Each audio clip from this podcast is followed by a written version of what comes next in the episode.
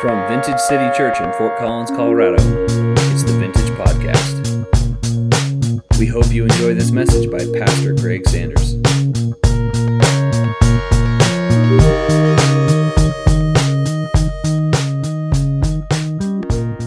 Hey, we've been in 1 Corinthians chapter 12, and we're going to dive back in there.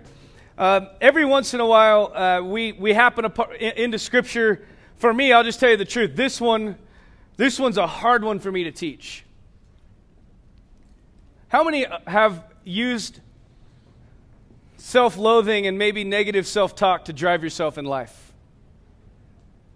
Really? There's that few of us in the room? Yeah, like, you know, that, that sense of driving ourselves out of our own irritation with who we are and, and speaking very negatively to ourselves. And if I'm, if I'm going to be really transparent, that's been a, it's just been a really close friend for me. Fairly driven human being, used the way I view myself as the fuel to get there a lot of times. But we happen upon a passage of scripture today. Um, David Mitchell and I were talking about it because we, with the teaching team, we talked through it, and he just had this phrase, and I'll probably butcher it, but he's like, you know, sometimes the right thing is just to, just to honor that brokenness because it kind of got you here, but be willing to let it go because God wants to grow you someplace else. And the picture is, you know, if our three-year-olds, my sons had blankets that they carried all the time, and I thought my wife was the cruelest human being that had ever been born because she would just randomly cut them in half until she had weaned them off of these blankets. And my heart was like, they love this blanket. You just cut it in half. What's that? Oh, so she could have a clean one and a dirty one. So it was efficient. Yeah. But the real truth was for a two year old or a three year old to walk around with their, with their blanket, or as my oldest called it, his beat, um, it was appropriate. But had he not been weaned off that as a 15 year old young man with his, with his blanket in his hand, it would have been a little awkward. And we all see the Peanuts character Linus, who's, who's far too old to still carry his blanket because he didn't have that loving mom who would cut it in half. And so sometimes it's worth honoring the mechanisms that we used, healthy or unhealthy, to say, you know what, it got me here, but I do feel like God's calling for that to stop. And so in 1 Corinthians 12 here, we encounter a passage of Scripture where the Apostle Paul's doing just that. He's basically saying to this young Corinthian church, You've used this thing through your history, but I kind of need you to stop. And he's going to explain to them why. So we're going to dive in. I'm going to read it to us, and then we'll just talk through it a little bit. Um, I've shared with you before, my tendency is to want to preach everything, and I don't think this is a preach, I think this is a conversation. So, Holy Spirit, we just ask you right now that you be with us and help us. Lord, I feel it. I feel it in me as a man, I feel it in us as a culture. That there's something you're calling for us to grow up in.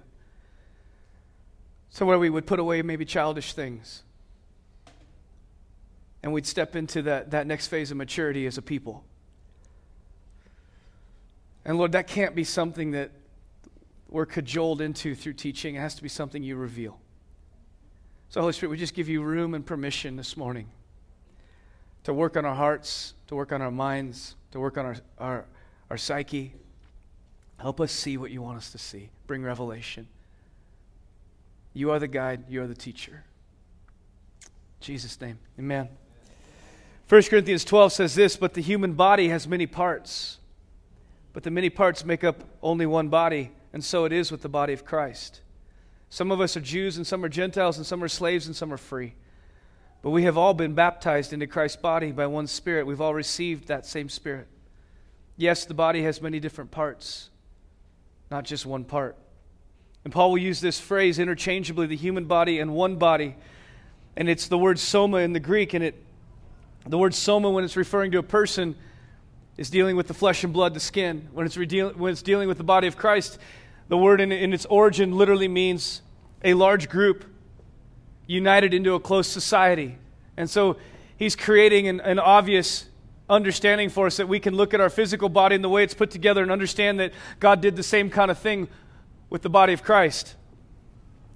He uses the word baptize, which means to immerse into, and it's an interesting word for us. It's one that I think we need to consider because at times I think we would probably view ourselves as having accidentally landed somewhere. But the word baptize means to immerse into. It's an intentional idea. It's actually the root idea in the Greek is connected to the idea of pickling.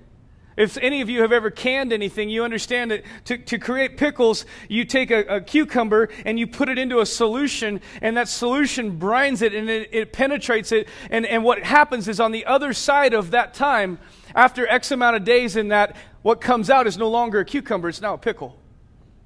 And this is the word that Paul will use to talk about us being placed into the body of Christ. That we don't we didn't just randomly happen to show up in a gathering, but, but there's an intentionality in the heart of God to place us where we are. And then Paul will go on and, and, says, hey, the body has many different parts, not just one part. And it seems like an interesting highlight. It's like, no, duh. But the word means that it's a word that's connected to belonging together but being different.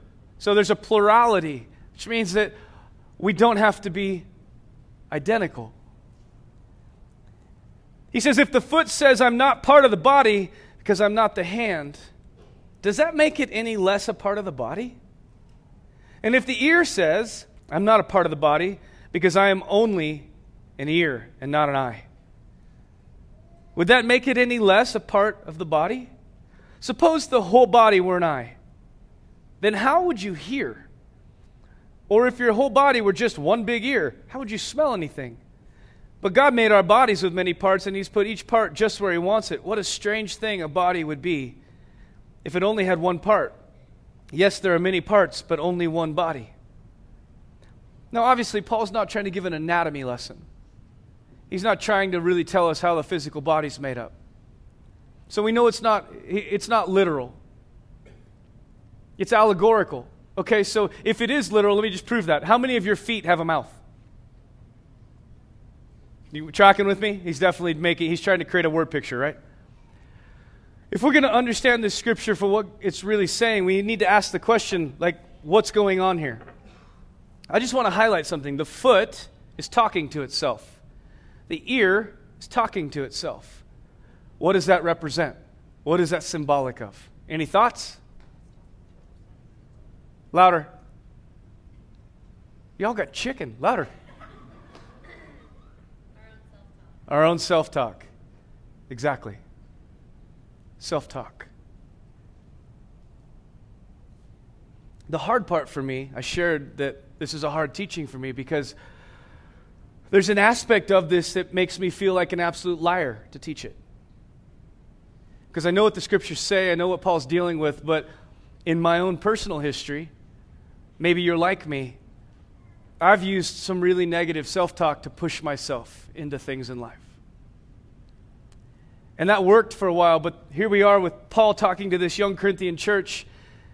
And listen to the language that the foot and the ear are saying I am not because, and if I were, I would. I don't belong because I blank. And Paul's response to them is kind of just honest. He's like, that's really silly.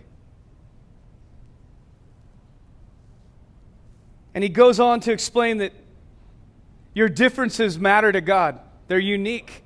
He placed you, He put you into this family of God. Can you hear that this morning? You are unique. You are an intentional design. It's very easy for us to align with the, if I stood here and said, you need to be better, you'd be like, yes, I do. Uh, you're right.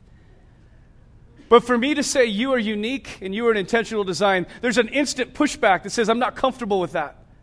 And we want to offer all the, but you don't know this about me, and you don't know this about me, and you don't know this about me. And Paul's statement to this young Corinthian church is, is an effort to say to them, God made the body and it was intentional. So, what's he getting at? Is my question. I think he's getting at something that is a human issue. It's a tendency in us, and it's dangerous. That we tend to define our value through comparison. We tend to define our value through comparison. You see, comparison causes me to look at myself and try to find the similarities in me to what I see in somebody else that's, that, that is attractive to me. I love their, their spirit, I love their gifting, and well, do I see that in me? Or, and at times it causes me to overlook the very things in me that are unique and different and almost despise them. Because I begin to feel negative because I, I'm not, and this is what the foot is doing here.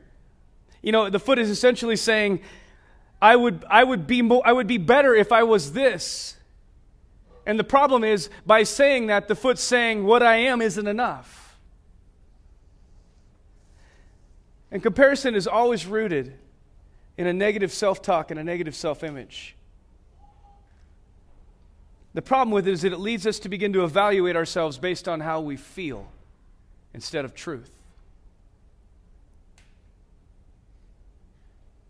Can I, can I give us a simple, simple, simple idea? Because I feel it doesn't mean it's truth. We tend to evaluate ourselves by how we're received by others.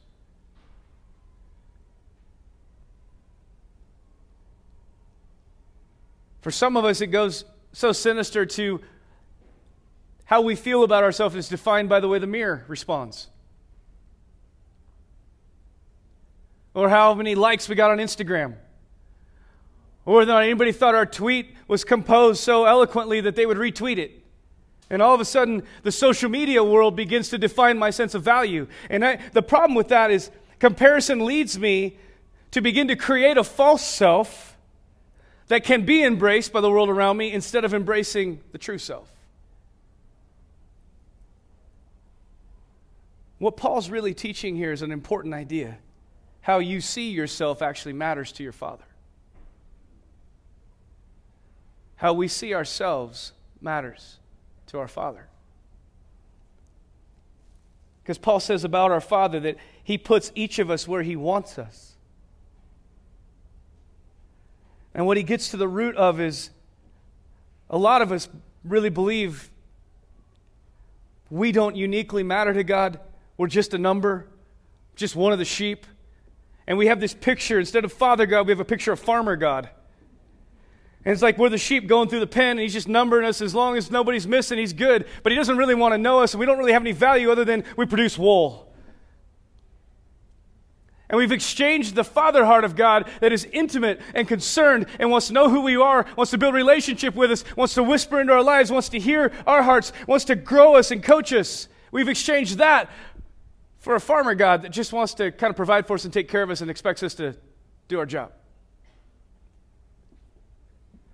And I understand farmer God's a really dumb phrase, but it's really the picture. We exchange the intimacy of, of the Father for just a herdsman. And the problem with that, from Paul's point of view, is if that tendency is not corrected in us, then we're never going to be able to rise up and become the unique us that we're supposed to be. Because that's his whole story to this Corinthian church. You're unique, you're different. That was intentional. And you being fully you is important to the body of Christ being fully itself. There's a concern I see with comparison. It actually keeps my eyes focused outside of me, and it never allows me to really partner with the Holy Spirit to deal with the things that He wants to grow in me, the places of dishealth that He wants to coach me in because I'm always looking outside trying to become somebody else or I've always had I have a, a, point of view on myself that what's in me isn't, isn't doesn't matter so I need to become like this person and I need to become like this person and I can never really deal with the areas that God wants to deal with in me. I'd love to give you an idea to consider that your function in the body of Christ is linked to how you see yourself. And if that's true, church, we need to get healthy. We need to get a healthy perspective on who we are. You say, How do I do that? How do I get a healthy perspective on who I am? We have to learn to adopt the perspective of the Father every time we would lean into self loathing. Every time we find ourselves negatively speaking against ourselves, driving ourselves, every time we, we feel ourselves just having that, I'm not, I would be if I was, but I'm not, we have to stop and find the perspective of the Father. And see, the problem with that is the only place I know how to find the perspective of the Father is I have to have developed and created a space in my life to hear His voice a secret place, a place of encounter, the place that I can run to when I feel that tendency rise up and just go, I need to hear you again. Here's how I'm feeling about me. Here's, how, here's, here's the way I'm looking at myself. I'm just crying out, would you whisper into my life?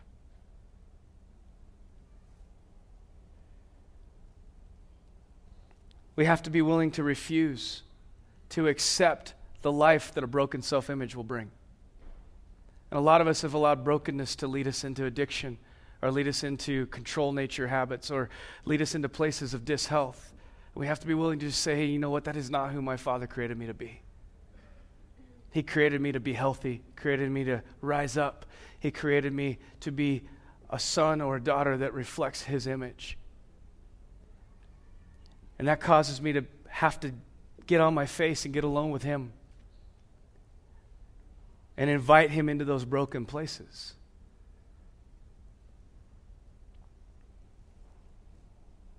They talk about creating space and carving out space. I don't know how to do that also without saying we have to have the scripture informing our identity instead of how we feel. You see, because the scriptures say you're fearfully and wonderfully made. That's the declaration of God over you. You are fearfully and wonderfully made. And we're all uncomfortable if I put you on the spot and said, stand up and declare it, I am wonderfully made. All of you be like, that freaks me out. I'm not doing that.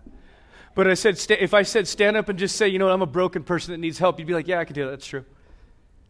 Because it's hard for us to identify with that, with the reality that our Father has said over us, you are fearfully, wonderfully made. But I'm not. Per- that's what the foot's doing here, but I'm not. And if I were, and, and the statement that Paul makes to this young church is time out, stop. You have a father that's walking through life with you, wants to be in the journey with you, helping you move towards health, yes. But he knows who he's created you to be. He knows that the body of Christ that he's put you in needs you to f- be fully functional, completely you. Isaiah 45 says this What sorrow awaits for those who argue with their Creator? Does a clay pot argue with its maker? Does the clay dispute the one who shapes it, saying, Stop, you're doing it wrong? Does the pot exclaim, How clumsy can you be?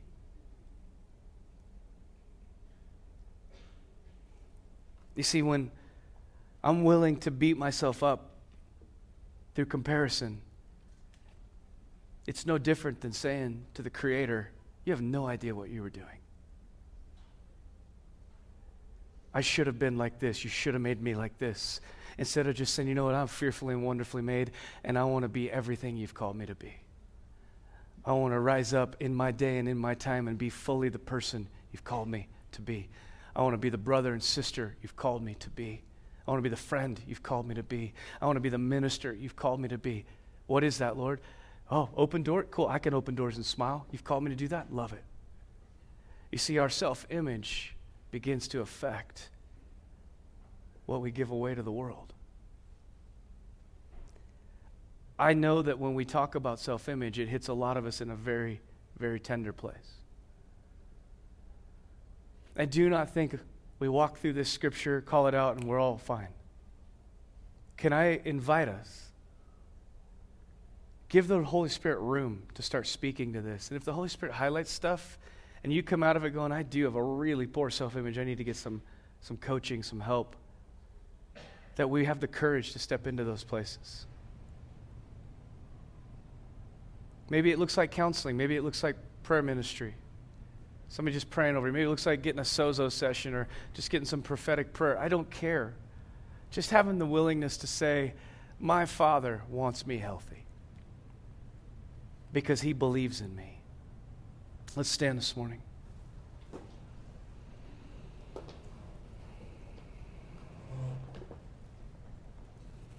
I'm going to pray us out of here and let you go because our time is up. But we have teams at the back corners of the room, and maybe you're here and you're like, hey, this hit me pretty hard. I, need, I would like somebody to pray with me. We want to make room for that. Just want to make time for that. Please, please, please do not hear this as more self loathing. Here it is an invitation from our Father. Here, I want every single one of us in this room to hear our Father say this over us You are fearfully, wonderfully made. You're my child, and I put you where you are for a reason. Because I love you as you are, and I'm with you in this journey. Holy Spirit, we just declare that over this house this morning. A fresh season where you're inviting us to take that next step into health, to begin to put an all stop on the way we talk against ourselves. And Lord, we're going to need a lot of retraining in that. But we sense it in what Paul says here to just kind of grow up and rise above that. So, Lord, we want to grow into that and begin to declare your truth over our lives regularly. May your face shine upon us, Lord. May you be with us this week as we step into this area. Because we're probably going to mess it up multiple times. And we just ask Holy Spirit, you just keep whispering. We just give you permission to say, nah, you don't get to say that about yourself anymore. And Lord, would you create in us a clean heart, one that can honor who you've called us to be and who we are. And we love you. We bless you in Jesus' name.